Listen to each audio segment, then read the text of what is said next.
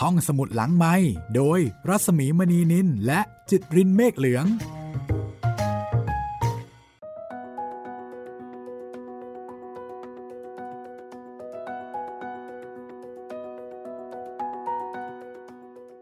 สวัสดีค่ะ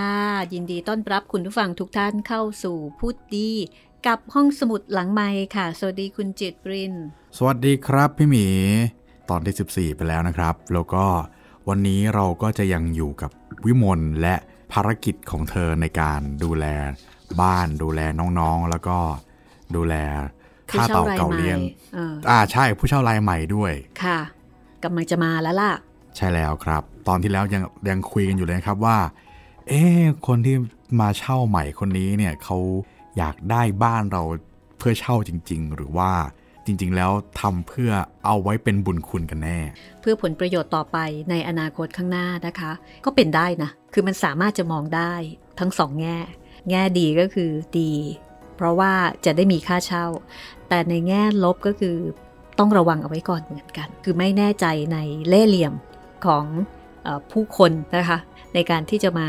เอาบุญคุณ หรือว่าเอาผลประโยชน์ต่อไปในอนาคตโดยเฉพาะกับวิมล ซึ่งตอนนี้ไม่มีพ่อคือพระยาอมรรัตน์อีกแล้ว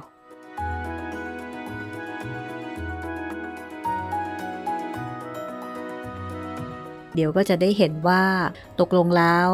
ในการที่วิมลเนี่ยได้ผู้เช่ารายใหม่มา ตกลงว่าใครเป็นผู้นำมา บางคนก็บอกว่ามาจากนายจุย้ยในจุ้ยอ่านายจุ้ยเป็นคนขับรถนะคะ ครับ แต่มาลีมาลีว่าไงนะ มาลีบอกว่าเป็นญาติของจรูนจรูนเป็นแฟนของมาลีครับวิมลก็ไม่แน่ใจเหมือนกันว่าเอ๊ะตกลง มันยังไงกันแน่เออมันยังไงกันแน่ มาจากฝ่ายไหนนะคะ นี่ถ้าเกิดว่ามีคอมมิชชั่นนะ ให้ไม่ถูกเลยนะเนี่ยว่าตกลงเป็นใครกันแน่ ใช่ไม่รู้ว่าใครเป็นเซลล์นะไม่สามารถที่จะระบุได้นะคะว่าใครใครเป็นเซลล์หรือว่า ใครเป็นคนที่ทำให้ผู้เช่าเนี่ยตัดสินใจได้ว่าอืมนี่ละอยากจะได้ตึกหลังนี้นะคะ ของพระยาอมรบรัตน์นี่ล่ะเพราะฉะนั้นวันนี้ค่ะ เดี๋ยวเราจะไปเจอเจอกันนะคะอ้อเห็นว่าตอนนี้นะคะ ได้เจอกับในจุ้ยด้วยนะในจุ้ยซึ่งอ่าเป็นคนขับรถไม่ได้เจอกันนานแล้วโอ้ไม่ได้เจอกันตั้งแต่ตอนแรกนะครับ ใช่ ตั้งแต่ตอนแรกตอน ตอนที่หนึ่งตอนแรกของการเปิดเรื่องเลยนะคะครับตอนนั้นละก็ได้เจอในจุ้ยก่อนเลย วันนี้ค่ะ กลับมาเจอในจุ้ยกันต่อนะคะครับว่าเป็นอย่างไรบ้าง ถ้าอย่างนั้นไปเลยค่ะ คุณจิตรินคะครับ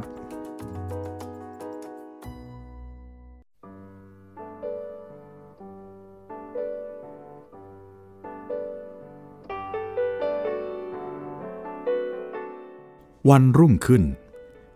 ในขณะที่วิมล กำลังทำความสะอาดในห้องนอนของหล่อน ก็ได้ยินเสียงเด็กพูดเอ็ดอึงผิดธรรมดา ด้วยความที่ต้องเสียกำลังใจไปมากแล้ว ในการต่อสู้กับความยุ่งยากภายนอก และความกลัดกลุ้มภายในวิมลค่อนข้างจะเป็นคนตกใจง่าย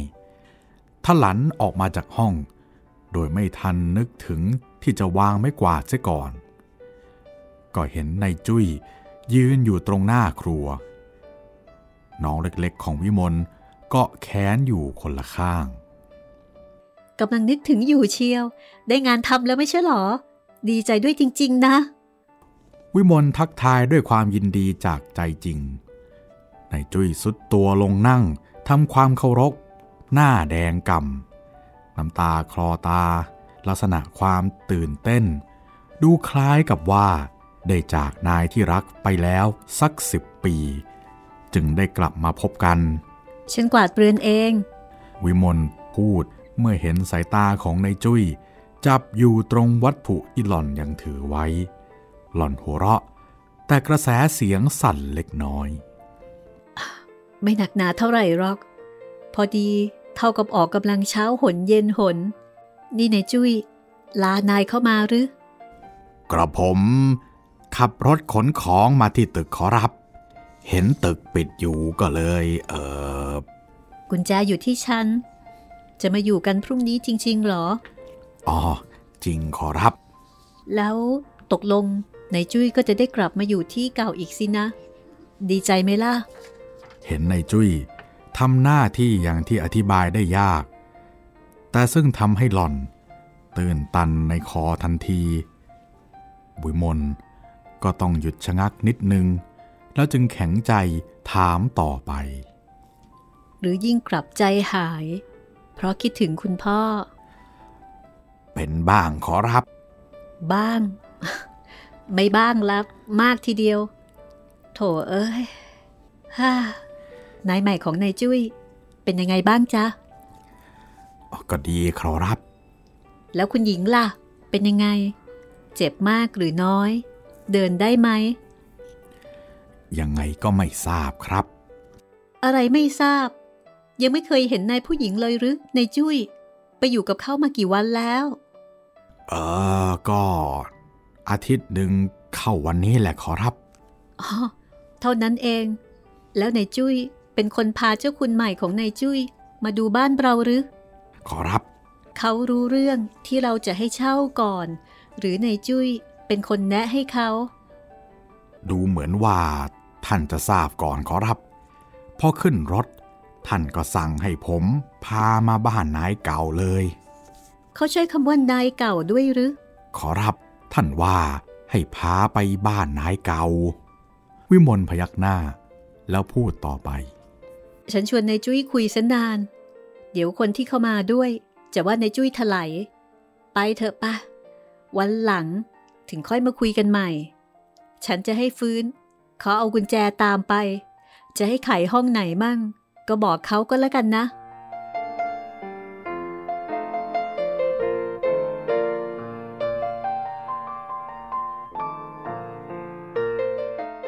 เมื่อได้ให้คำสั่งแกนางสาวฟื้นโดยละเอียดแล้ว วิมลก็กลับเข้าห้อง มือทำงานใจนึกถึงผู้เช่าบ้าน ในที่สุด หล่อนยิ้มอย่างขมแกมเศร้า พร้อมกับปารบแก่ตัวเอง เวลาที่จะเซ็นสัญญา ต้องดูอย่างถี่ถ้วนที่สุด เห็นว่าเราเด็กกว่า จะมาตกเบ็ดด้วยคำพูดสองสามคำไม่ได้กินซะละ ด้วยความแนะนำของอุดม วิมลได้ต่อเฉลียงออกไปทางหลังห้องที่หล่อนอยู่ เป็นเฉลียงเล็ก กว้างยาวไม่เกินหนึ่งวาครึ่ง มีลูกกรงเล็กและเตี้ย มีบันไดสองขั้น ไม่มีหลังคา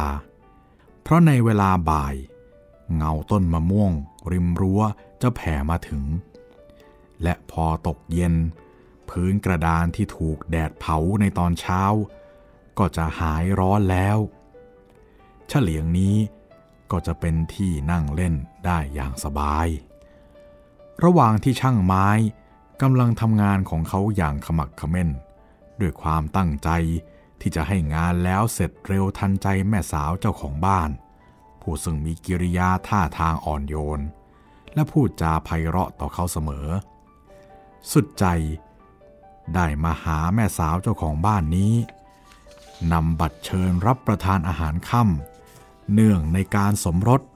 นางสาวจันเพนมาด้วย จันเพนเขาไปหาฉันที่บ้านเมื่อวานนี้ แล้วเขาฝากการ์ดไว้ให้เธอด้วย วันนี้ฉันก็เลยรีบเอามาให้ ในช่วงเวลาไม่ถึงครึ่งอึดใจ วิมลนึกถึงการติดต่อกันอย่างสนิทสนม เป็นน้ำหนึ่งใจเดียวกัน ระหว่างจันเพนกับตัวหล่อน เท่าที่เป็นอยู่ ถ้าจะกล่าวโดยแท้จริง สุดใจกับจันเพนรู้จักกัน ก็เพราะวิมลเป็นผู้ชักนำและทำให้วิมลจำได้ จันเพนไม่เคยแสดงความชอบพอต่อสุดใจเท่าใดนัก จริงอยู่ เคหะของสุดใจตั้งอยู่กลางระหว่างบ้านจันเพนกับบ้านวิมล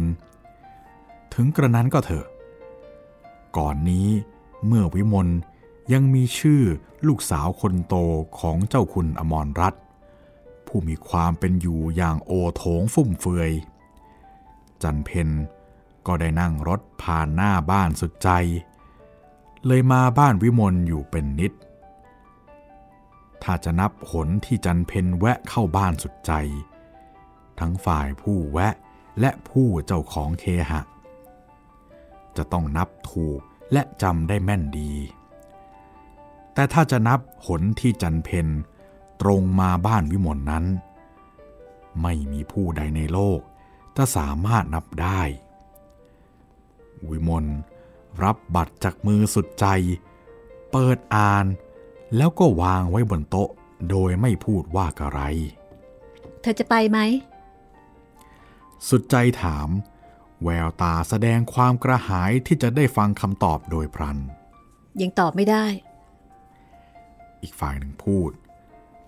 แล้วหล่อนพยักหน้าเรียกสุดใจให้ตามมายังประตูหลังห้อง ตามวิสัยของบุคคล ผู้ยังไม่ขาดจากความเป็นเด็ก และก็เช่นเดียวกับเด็ก ที่จะละเลยรถไฟน้อยที่แล่นได้ในรางน้อย ไปเอาใจใส่กับรถยนต์คันกระจิตริดไม่มีลาน ไม่มีเครื่องกลไก ที่เขาเพิ่งได้มาใหม่ วิมลผู้เคยอยู่ตึกอันมโหฬาร ก็ยังพอใจในเฉลียงเล็กนิด ที่เพิ่งจะได้ลงมือทำขึ้นนั้น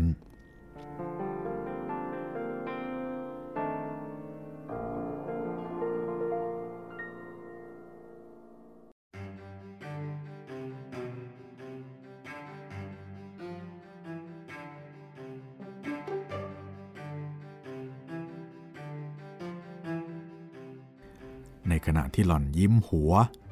กะการที่จะแต่งเฉลียงด้วยต้นไม้ กะเวลา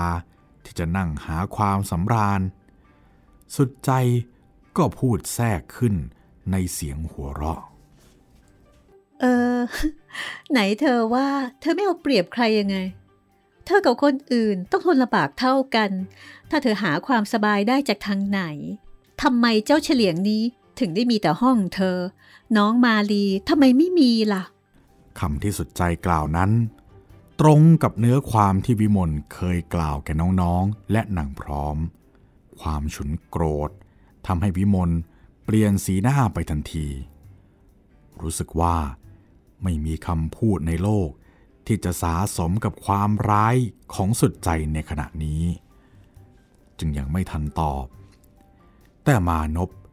ผู้ซึ่งนั่งกลางขาเลื่อยไม้อยู่ในที่ใกล้ ได้ตอบแทนออกมาว่า ก็คุณมาลีเที่ยวหาความสบายที่ไหนที่ไหน ทั่วบ้านทั่วเมือง จะต้องมาหาที่นี่ทำไมล่ะ พวกเราอยู่แต่ในบ้าน ไม่ได้ไปไหน ก็ต้องหาความสบายในบ้านสิวิมลดูน้องชายด้วยความพิศวงด้วยหลอนเอง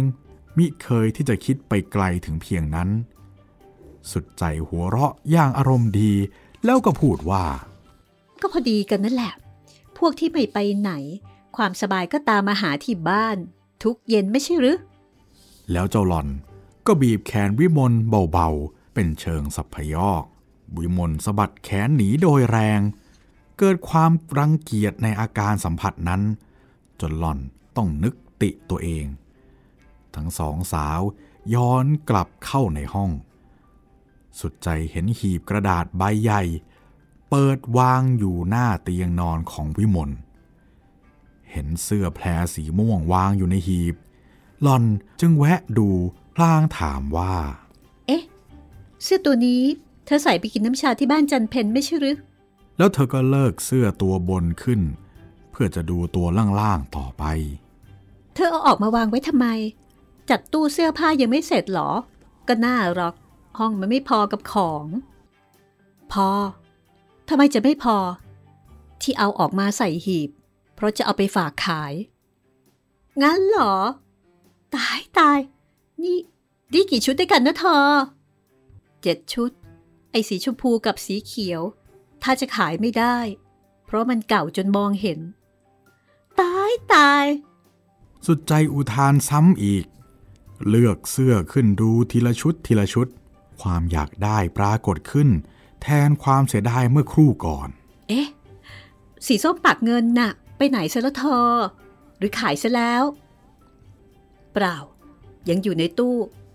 ตัวนั้นรักมาก ยังตัดไม่ขาด สุดใจค่อยๆ จัดแพรต่างสีลงในหีบดังเดิม เมื่อถึงตัวสุดท้ายหลอนจึงพูดว่า ที่จริง เก็บเอาไว้ก็คงไม่ได้ใช้อีก เพราะเธอต้องไว้ทุกตั้งปี กว่าจะออกทุกพอดีหมดสมัย จะขายเสียก็น่าเสียดาย แล้วยังไงเสียก็ไม่ได้เท่าทุนเอ่อสุดใจรีรอ คล้ายจะพูดอะไรอีก แต่ไม่กล้า วิมลไม่ทันสังเกตจึงตอบเรื่อยๆว่า ถึงไอ้พวกนี้ก็ไม่ได้ ครึ่งหนึ่งก็ไม่ได้ นั่นนะสิ ยิงไอตัวสีส้มนะ แค่ค่าจ้างก็ 12 บาทแล้วไม่ใช่หรอ สุดใจสีหน้าเจือนไป แต่น้ำเสียงแจ่มใสยิ่งขึ้น มันสวยเหลือเกินนี่ เธอใส่คืนนั้น ใครๆก็ชม น้ำลายไหลทุกคนทีเดียว แหม เก็บเอาไว้ในตู้ก็เสียดาย ตั้งปีเลย เดี๋ยวเลยหมดสมัย เอ่อ ให้ฉันเสียเถอะนะเธอฮ้ยสิ้นเรื่องกันไปเสียที กว่าจะบรรลุคำสุดท้ายนี้ ช่างอึดอัดเสียนี่กระไร ผลที่ได้รับจากคำที่กล่าวแล้ว สุดใจไม่ห่วงถึงเลย จะต้องเป็นผลดี ผลที่เป็นกำไรอย่างไม่มีปัญหา วิมลก้าวจากที่เดิม ไปเปิดตู้บานหนึ่ง เปิดแล้วไม่ได้ของที่ต้องการ ก็ย้ายไปเปิดอีกตู้หนึ่ง ไม่ได้อีก ก็ย้ายไปเปิดหีบ หีบนั้นหีบนี้อีกสองถึงสามหีบ ในที่สุดก็บ่นว่า เอ๊ะ มันไปอยู่เสียที่ไหนจำได้ว่าเอาห่อกระดาษไว้ต่างหาก วิมลเงยหน้าขึ้นดูตั้งหีบกระดาษบนหลังตู้ ปาฏิหาริย์ขึ้นไปอยู่กับหีบเศษผ้าบนหลังตู้เสร็จแล้วกระมัง ปิดฝาหีบ ยกเก้าอี้มาตั้งตรงหน้าตู้ ปีนขึ้นบนเก้าอี้ เอื้อมหยิบหีบกระดาษบนหลังตู้ หีบซ้อนกันอยู่หลายใบ หล่อนพยายามจะหยิบใบล่างซึ่งใหญ่ที่สุด คาดว่าจะค้อนหีบบนลงมาด้วยได้ แต่ข้อมือของหล่อนไม่แข็งพอกับน้ำหนัก หีบก็หล่นโครมลงมาใส่ตัวหล่อนทั้งตัวว้ายตาย วิมลอุทาน ลบหีบทำให้ตัวส่วน เก้าอี้เอนหากเท้าไว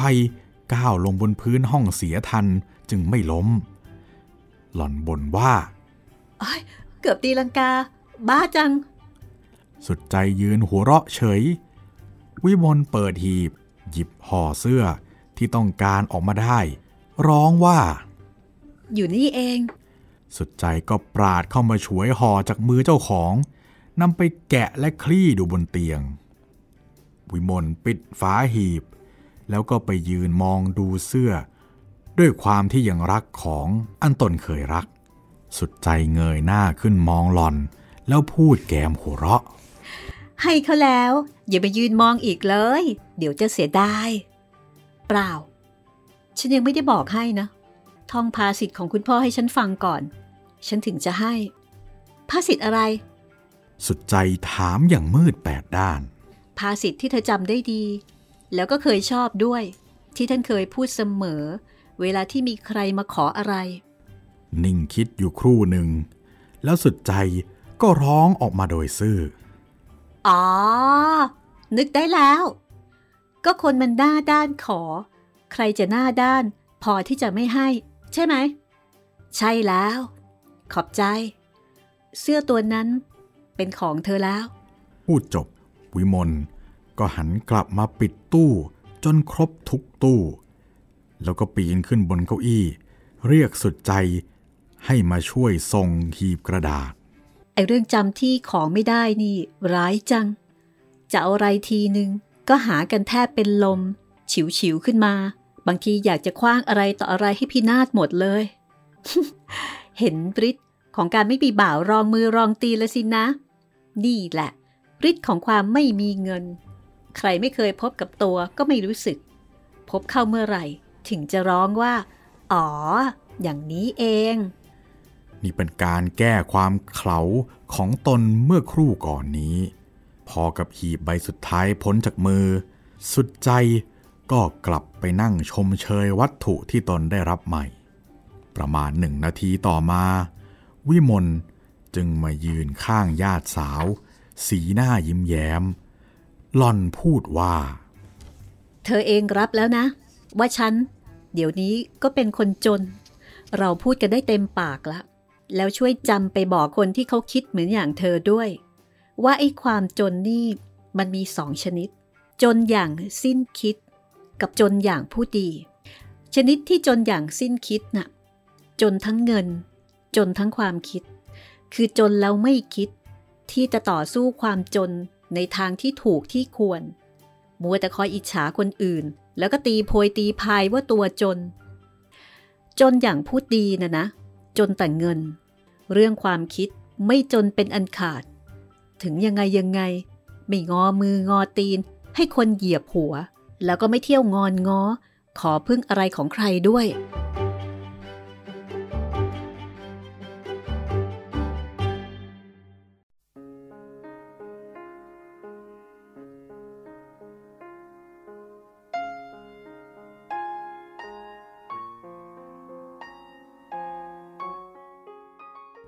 พึงเตือนตนเองด้วยตนเอง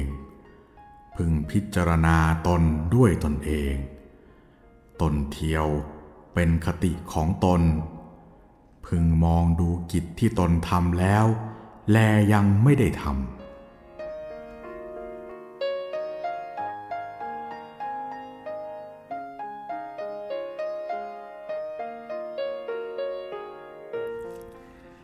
ฉันรู้สึกว่า ความยุ่งยากต่างๆ ก็ผ่านไปหมดแล้วนะ อะไรอะไรก็เข้ารูปเข้ารอยอย่างที่เธอตั้งใจไว้ทำไมเธอถึงไม่หาเวลาให้ตัวเองได้พักผ่อนจะบ้างละ่ะ อย่าฝืนสังขารให้มากนักเลยคุณเล็ก ถ้าล้มเจ็บลงจะลำบากนะ ฉันพักผ่อนพอทีเดียวในเวลากลางคืน คิดดูสิคะ ตั้งแต่สี่ทุ่มครึ่ง จนย่ำรุ่ง แล้วหลับรวดเดียวไม่กระดิกเลย ตลอด 8 ชั่วโมง ทำไมคะ เธอเห็นหน้าฉัน บอกว่ากำลังจะเจ็บอย่างนั้นเหรอ หนุ่มสาวทั้งคู่นี้ อยู่ด้วยกันบนเสื่อเหนือพื้นดิน ที่มีหญ้าขึ้นประปรายทางด้านหลังเรือน ข้างตัวเขาทั้งสองมีหมอน หม้อน้ำแข็ง หีบเครื่องเย็บวางอยู่ อุดมพิษดูหน้าวิมลด้วยดวงตาอันฉายแสงแห่งความรัก และความกังวล อย่างแรงกล้า พลางตอบว่า ไม่ถึงกับอย่างนั้นดอก เป็นแต่เพียงสูบซีดไปอย่างน่าตกใจ แต่ไม่ลดความสวยลงจนนิดเดียว ถ้าอย่างนั้นก็ไม่เป็นไรสิคะ อย่ากลัวเลย ฉันจะสวยขึ้นอย่างนี้ จน จนกว่าเธอจะกลับมา เห็นฉันอีก พูดแล้ววิมลก็หัวเราะ แต่อุดม มิได้หัวเราะด้วย สายหน้าพลางพูดว่าเฮ้ยฉันเสียใจเหลือเกิน ที่อยู่เป็นเพื่อนเธอไม่ได้ทุกเวลา เพราะโลกเขาไม่ยอมให้เราทำเช่นนั้น และดูเหมือนเธอ ก็ออกจะเป็นคนกลัวโลกเสียเหลือเกินด้วย ถ้าฉันมีสิทธิ์ ฉันรักเธอ รักเธอ รักเธอ ได้ยินไหมคุณเล็ก ถ้าฉันทำได้นะ ฉันจะไม่ยอมให้เธอเนี่ย ห่างตาฉันสักอึดใจเดียวตำแหน่งข้าราชการน่ะเหรอเฮ้ยอย่าว่าแต่เป็นเพียงเลขานุการเลย ต่อให้ฉันเป็นทูต ฉันก็จะทิ้งเสีย แล้วคุณเล็กของเธอก็จะอุ่นใจกว่านี้ วิมลกล่าวเพื่อปลอบใจ ปลอบใจเขาและปลอบใจตัวด้วย เพื่อแก้ความเศร้าสลดที่เกิดขึ้นในทันทีทันใด แต่เราต่างคนต่างก็จะตัดประโยชน์กันเอง เธอก็ห่วงฉัน ฉันก็ห่วงเธอ เลยชวนกันทิ้งทางความเจริญสมด เธอนะใจแข็งกว่าฉันมากคุณเล็ก เห็นจะเป็นเพราะว่า เออเพราะ เพราะฉันรักเธอมากกว่าเธอรักฉัน ไม่ใช่ใจแข็งหรอกค่ะ ชั่วแต่สองวันมานี้ ดิฉันใจชื้นขึ้นเป็นพิเศษ เพราะโล่งใจ ตั้งแต่มีคนมาเช่าบ้าน เขามองดูหล่อนอย่างไม่สู้เชื่อนัก แต่ไม่อาจเซาซีถามเรื่องอื่นต่อไป เซ็นสัญญากันแล้วหรือยังล่ะ ว่าจะถามตั้งแต่แรกมาถึง มัวแต่พูดโน่นพูดนี่เลยลืม เสร็จเมื่อคืนนี้เองค่ะ อ๋อ อย่างที่ฉันร่างมาให้นั่นน่ะเหรอ ค่ะ ไม่ได้แก้ไขเลยจนตัวเดียว ในวงหน้าอันงาม ที่ก้มหน้าดูงานอันอยู่ในมือนั้น มีรอยยิ้มปรากฏขึ้น วิมลนึกถึงความระแวงของตน ที่นึกระแวงผู้เช่า และซึ่งเป็นการระแวงอันผิดถนัด ตามที่หล่อนได้ฟังจากปากมานพผู้แทนตัวหล่อน เขาผู้เช่าอ่านสัญญาปราดปราดไปจนจบ แล้วโดยไม่ทักท้วงแม้แต่สักคำเดียว ก็เซ็นชื่อเขาลงในท้ายสัญญา หญิงสาวเกือบสะดุ้ง เมื่อได้ยินอุดมถามว่า หน้าตาเป็นอย่างไรนะ ท่าทางเรียบร้อยดีทั้งผัวทั้งเมียเหรอ ยังไม่เคยเห็นสักทีทั้งสองคน เมื่อคืนนี้ มานพเป็นผู้ถือสัญญาไปให้เขาเซ็น เขาก็เซ็นมาให้ หวังใจว่าเจ้าผัวจะไม่เจ้าชู้นะ มิฉะนั้นเนี่ยเธอจะลำบาก เพราะว่าเมียเนี่ยแก่งอดจะแล้ว จะคอยคุมผัวก็ไม่ไหว ดิฉันไม่กลัว ถึงจะเจ้าชู้อย่างไร เชื่อว่าจะไม่กล้าเข้ามาตะกุมตะกรามในบ้านของเรา เห็นไหมคะ รั้วของเราอยู่รอบอยู่แล้ว ที่จริงถ้าใช้รั้วสังกะสี ป่านนี้ก็จะแล้วเสียเป็นนาน แล้วก็ถูกเงินด้วย แต่เกลียดเหลือเกิน แล้วกลัวมันจะร้อนขึ้นมาถึงบนเรือน เลยต้องใช้รั้วไม้ให้มันเปลืองเงินเข้าไปอีก เคราะดีที่คุณแม่จะออกเงินให้ ทั้งค่ารั้ว ค่าซ่อมเรือน ค่าต่อเฉลียง ไม่อย่างนั้นจะหมดเข้าไปอีกหลายสิบบาท เฮ้ย แปลกจัง แต่ก่อนฉันไม่เคยได้ยินคำว่าเงินออกจากปากเธอเลยนะ ฉันเคยนึกว่าเธอไม่รู้จักราคาของเงินด้วยซ้ำไป บอกตรงๆ ฉันเคยพอใจเวลาที่เธอแสดงความสุรุ่ยสุร่ายนะ เพราะมันเป็นนิสัยข้อเดียว ที่ฉันอาจจะติเธอได้ แต่เดี๋ยวนี้เนี่ยฉันก็จะแพ้เธอเสียอีกแล้ว เพราะพูดกันคำสองคำเธอก็ไปลงเรื่องเงิน อีกสักหน่อย ฉันคงกลายเป็นยิว หัดขี้เหนียวจนเคยตัว เธอก็คงจะดีกว่าฉันได้อีก เพราะเธอเป็นคนพอดี สม่ำเสมออยู่อย่างเก่า แต่ความจำเป็น มันก็เป็นกฎหมายนะ ถูกแล้ว แต่ไอการเย็บเสื้อจนไม่มีเวลาเงยหน้าขึ้นมองดูกันเช่นเนี้ยมันจำเป็นมากไหม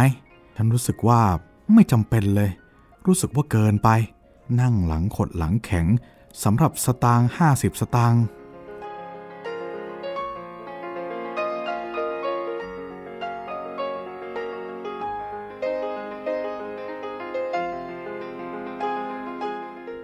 เสื้อที่วิมลเย็บนั้น เป็นงานส่วนหนึ่ง ที่วิมลหามาเพิ่มให้ตนเอง ด้วยศรัทธาในอันที่จะไม่งอมืองอเท้า ทั้งที่วิมล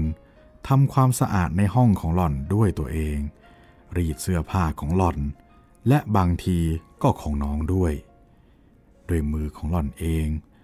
อาบน้ำให้น้อง ดูแลให้น้องบริโภคอาหารทั้งสี่มื้อ ช่วยกันกับมานพทำสวน พรวนดิน ปลูกต้นไม้ รดน้ำต้นไม้ ถึงกระนั้น วิมลยังถือว่าหล่อนมีเวลาเหลือ และทิ้งเสียเปล่าวันละหลายชั่วโมง หล่อนจึงไปติดต่อกับร้านตัดเสื้อใกล้บ้าน ซึ่งหล่อนเคยเป็นผู้จ้าง แต่บัดนี้ขอให้เขาจ้างหล่อนบ้าง รับงานที่ไม่ต้องการเฝ้าดูของช่างโดยใกล้ชิดนักมาทำคิดเฉลี่ยค่าแรง ที่หล่อนทำได้ในวันหนึ่งวันหนึ่ง ตกอยู่ในราว50สตางค์ จะได้ไม่ต้องชักรายได้มาเป็นค่าขนมน้องๆ50สตางค์30ผล เป็น15บาท คูณด้วย12เป็น180บาท อุดมไม่ตอบ สายตาจับแนวอยู่ที่ร่างกายของหญิงสาว พิษดูตั้งแต่ผมเส้นละเอียดและสลวย เห็นถนัดว่าจะต้องอ่อนละมุน แล้วเลื่อนลงมาตามวงหน้า อันค่อนข้างซีด ซึ่งบางขณะ ก็ดูซื่อบริสุทธิ์ คล้ายหน้าของเด็กที่ไร้เดียงสา แต่บางขณะก็ดูขึงขังมั่นคงเด็ดเดียว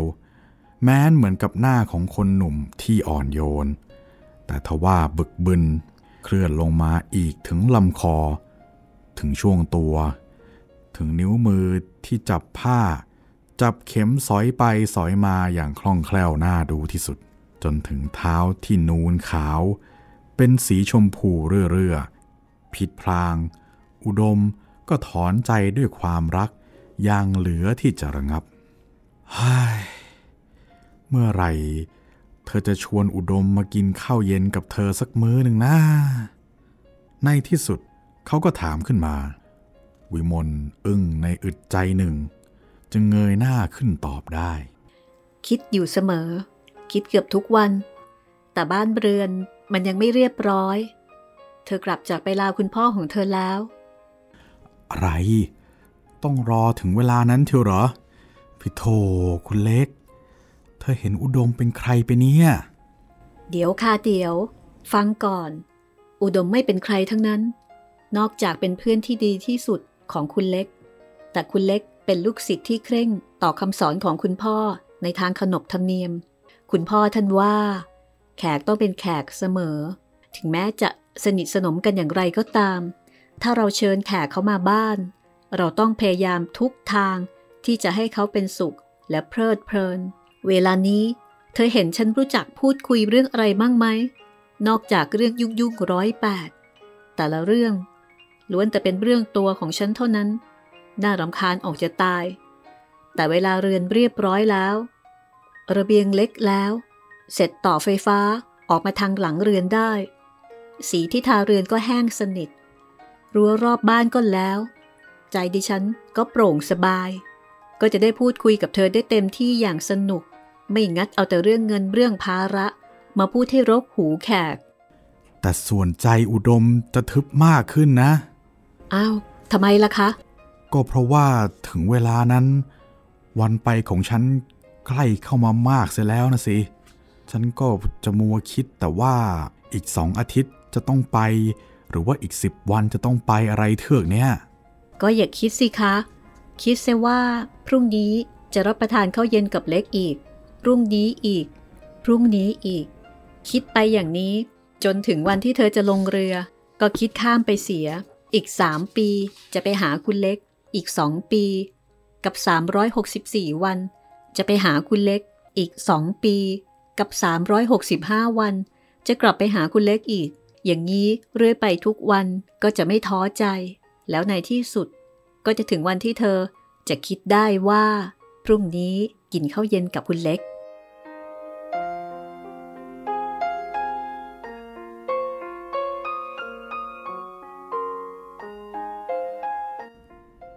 ดม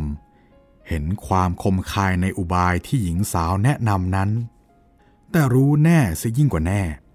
ว่าเหลือวิสัยที่ตนจะปฏิบัติตามได้ วิมลพูดสื่อไปว่า ฝ่ายดิฉันก็จะคิดอย่างที่ว่านี้เหมือนกัน แหม อีตรงที่คิดว่า พรุ่งนี้จะไปรับคุณอุดม ตอนกลางคืน ถ้าเห็นจะนอนไม่หลับแน่ คงนับชั่วโมงเรื่อย ว่าเมื่อไหร่จะเช้า เมื่อไหร่จะเช้า ชายหนุ่ม ถอนใจอย่างยืดยาว แววตาเสื่องซึม จับดูหญิงที่รักปานดวงใจ นิ่งเงียบไปด้วยกันอีกครั้งหนึ่ง ในที่สุดอุดมจึงถามเบาๆพร้อมกับที่เปลี่ยนท่าจากเอกขเนก มานั่งขัดสมาธิเธอรักอุดมไหมคุณเล็ก วิมลอึ้งอีก ภายหลังจึงเงยหน้าขึ้นตอบอย่างสงบเสงี่ยม แต่ไม่มองให้สบตาเขา รักค่ะ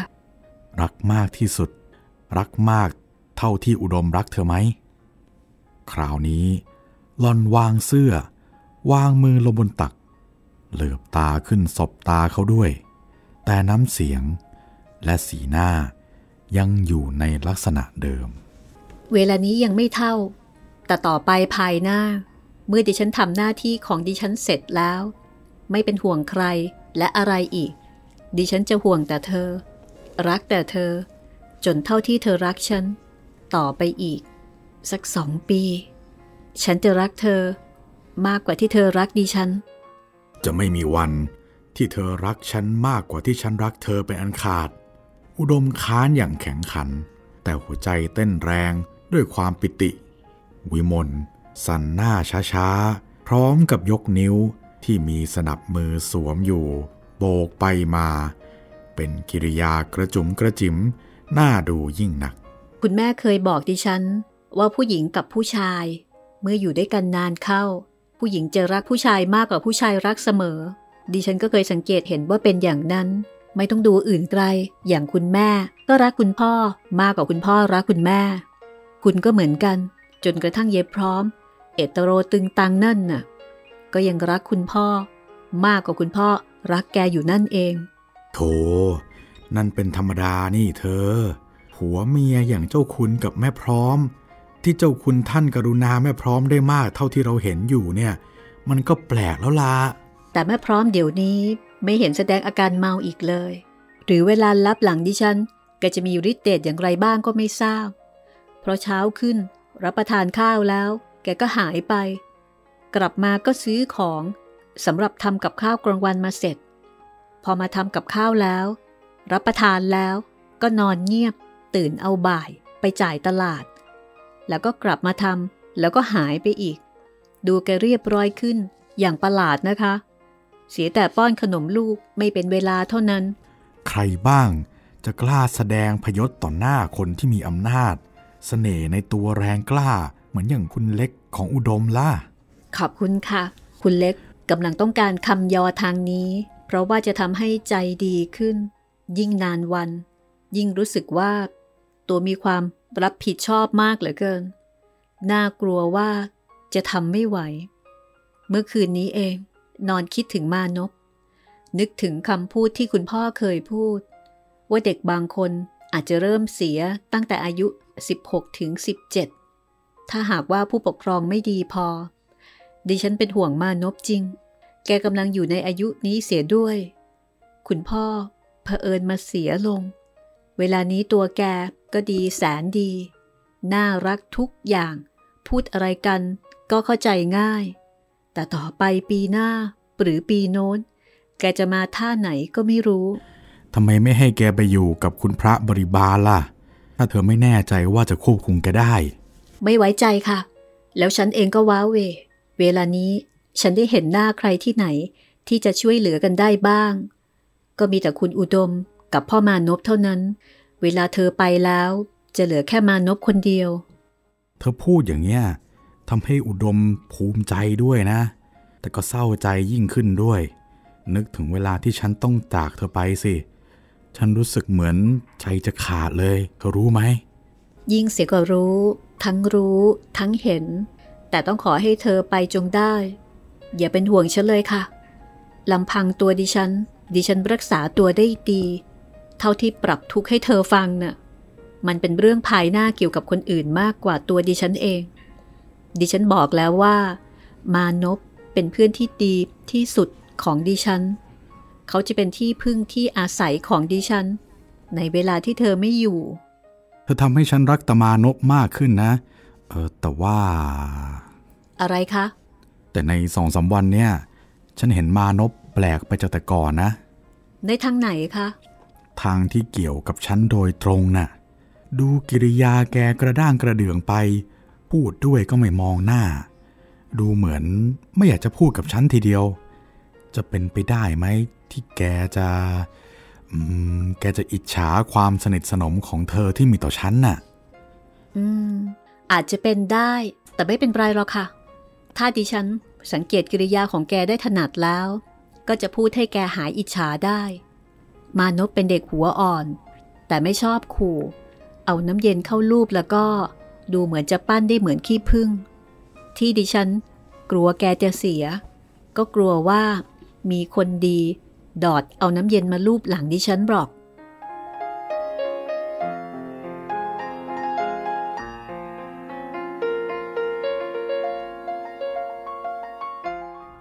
เสียงฝ่าเท้าเล็กๆ วิ่งไล่กันมาจากมุมเรือน วิมลกับอุดม หันไปดูพร้อมกัน เด็กหญิงแป๋ววิ่งมาถึงตัววิมลก่อน โถมเข้ากอดคอโดยไม่ยัง้ง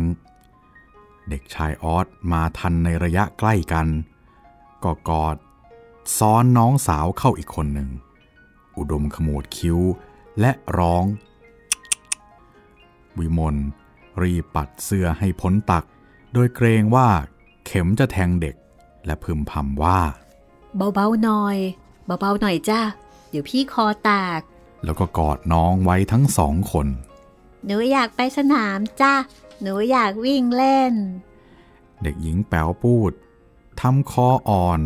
มองดูหน้าพี่สาว ผมอยากไปหาพี่นกเด็กชายออสว่า นั่นแน่ อย่างนี้นี่เอง ไม่มีเรื่องก็ไม่วิ่งมาหาพี่หรอก ไปสนามนู้นไม่ได้จ้ะ หาพี่นกก็ไม่ได้ อยากวิ่งก็วิ่งที่สนามเล็กของเรานี่แหละทำไมถึงให้ไปหาไม่ได้ล่ะ ตัวนิดนิดๆเท่านี้รู้สึกว่าจะไม่เกะกากับใครเลย แล้วแกก็ไม่ซุกซนเท่าไหร่นัก ไม่ไว้ใจค่ะ แต่มานพเอง ฉันยังไม่ค่อยอยากให้ไปเลย แต่ได้ยินมาว่าคุณหญิงโปรดปรานมากเจ้าคุณก็ชวนด้วย ขอร้องด้วยว่าให้มานพไปบ่อยๆ ถ้าเห็นจะอยากให้ไปเป็นเพื่อนคุยกับเมีย ระวังนะ อย่าให้ตามมานพเนี่ย ไปคว้าอวัณโรคมาด้วยก็แล้วกันอ๋อไม่เป็นไรค่ะเพราะนั่นน่ะ เขาสุขวิทยาจัดรู้จักรักษาตัวดี บางทีก็ดีเกินไปได้วยซ้ำ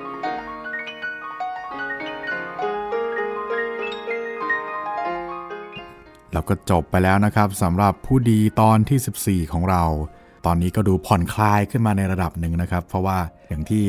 อุดมพูดว่าอะไรอะไรๆมันก็เข้ารูปเข้ารอยไปพอสมควรละ แต่ว่าอะไรอะไรๆมันก็ไม่แน่เหมือนกันนะคะ ต้องรอดูกันต่อไปค่ะ ต่อไปก็จะเป็นตอน EP 15 แล้วนะคะ ตอนต่อไปก็คิดว่าน่าจะ ติดตามดูการใช้ชีวิตของวิมลต่อไป แล้วก็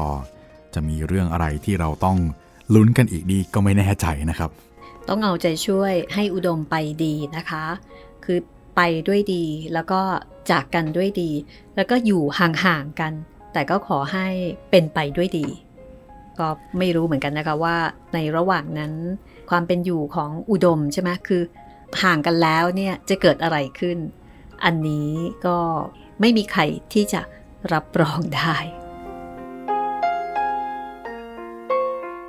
ต้องติดตามต่อไปในผู้ดีทางห้องสมุดหลังไม้นะครับ ติดตามตอนใหม่ ๆ ได้ทุกวันจันทร์ วันพุธแล้วก็วันศุกร์ทางเว็บไซต์แล้วก็แอปพลิเคชันของไทย PBS Podcast นะครับ พบกันใหม่กับ EP 15 ของผู้ดี งานเขียนของดอกไม้สดค่ะ สวัสดีค่ะ สวัสดีครับ